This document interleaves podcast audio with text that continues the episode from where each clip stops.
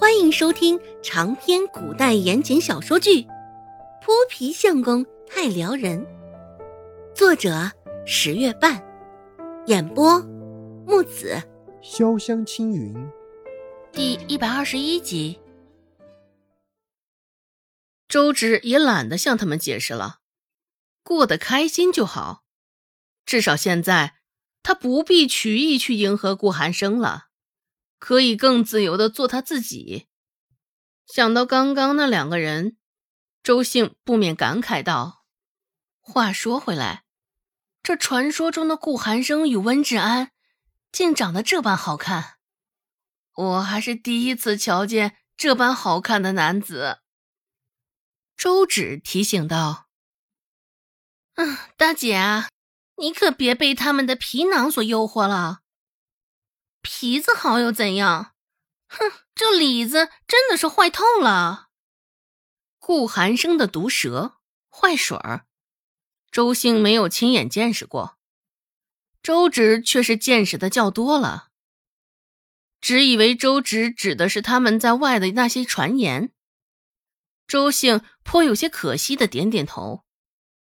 周兴叹了口气，说道：“唉。”顶着那么好看的脸出来，竟然做这样的事儿，真的是浪费呀！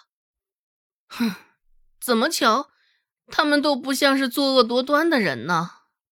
被顾寒生的话一打岔，周芷原本较好的心情，现在也是去了大半。到集市上的时候，正是一天中日头最烈的时候，两个人在路上走。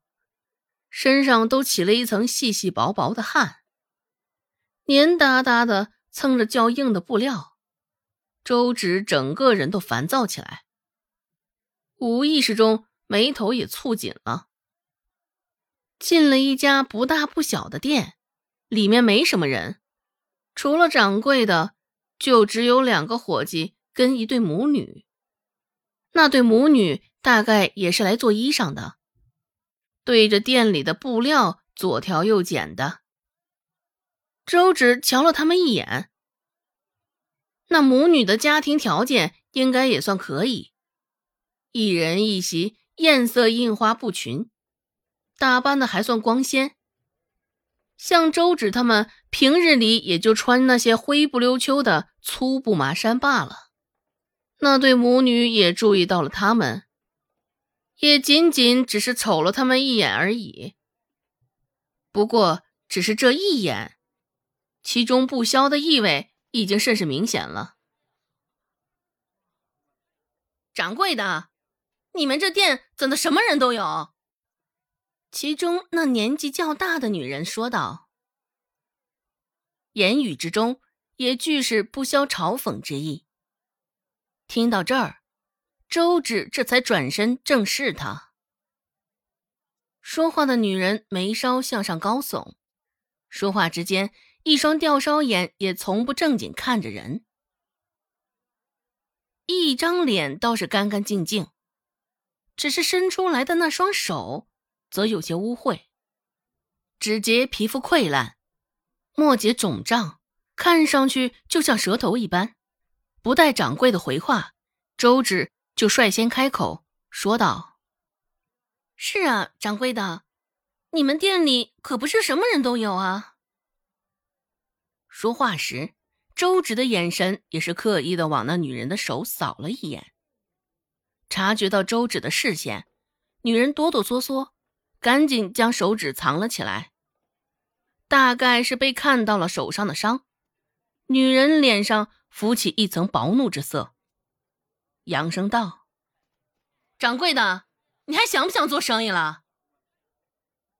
一听生意，掌柜的立马就来劲儿了，挪动着肥胖的身子，扭身来到女人面前，说道：“您这是决定好用哪块布了？”那女人脸上满是刻薄之色，怎么这般穷酸相的乞丐都能随便入店？兜里没多少钱。说话的口气却是着实不小。周兴皱着眉头，没有想到刚来街上就碰到这般不可理喻的人，周兴说道：“嫂子，我们不是乞丐，我……”周兴还试着解释，只是话还未来得及讲完，又被那女人打断了。“哼，穿的这么破，还不是乞丐？现在的小叫花子也挺不要脸的。掌柜的，你没瞧见现在你店里乌烟瘴气的吗？”这两个人处着，我们都没法好好挑布啊。那女人的吊销眼，也只是轻蔑的扫了他们一眼。掌柜的还没有反应过来，还未有动作，周芷就往那女人的方向多走了两步。既然对方这般不客气，周芷自然也是不必给他留什么面子。周芷双手环着胸，亦是孤傲的扫了他一眼，凉凉的开口道：“这店里的确是乌烟瘴气的很呢，有些人真是口臭的厉害。大婶，我想着我们也没有得罪你吧？你这般一口一个乞丐，也真是体现了你的教养啊。”一旁的周兴听了。也止不住的点头，如同捣蒜一般。周芷说的话就是他心里想的，只是他口笨，不知道怎么开口，也胆小，回回都得由周芷冲上前面。想来他这个大姐当的还真是有几分愧疚。想到这儿，看向周芷的眼神中都不自觉带上几分的愧意，而被说的那个女人。也是没有想到，周芷竟然这般伶牙俐齿，看着蠢笨不堪，嘴巴竟然这么厉害。一时之间，与他身后的女儿站在一起，两个人虎视眈眈的瞧着周芷。周芷鼻端轻蔑的哼了一声，继续说道：“还没达到皇亲国戚的份儿呢，你现在摆起谱来，倒是有模有样的。”怎么的？不就是兜里多几个铜板，口气也大了？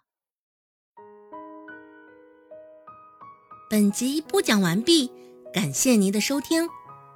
感兴趣，别忘了加个关注，我在下集等你哦。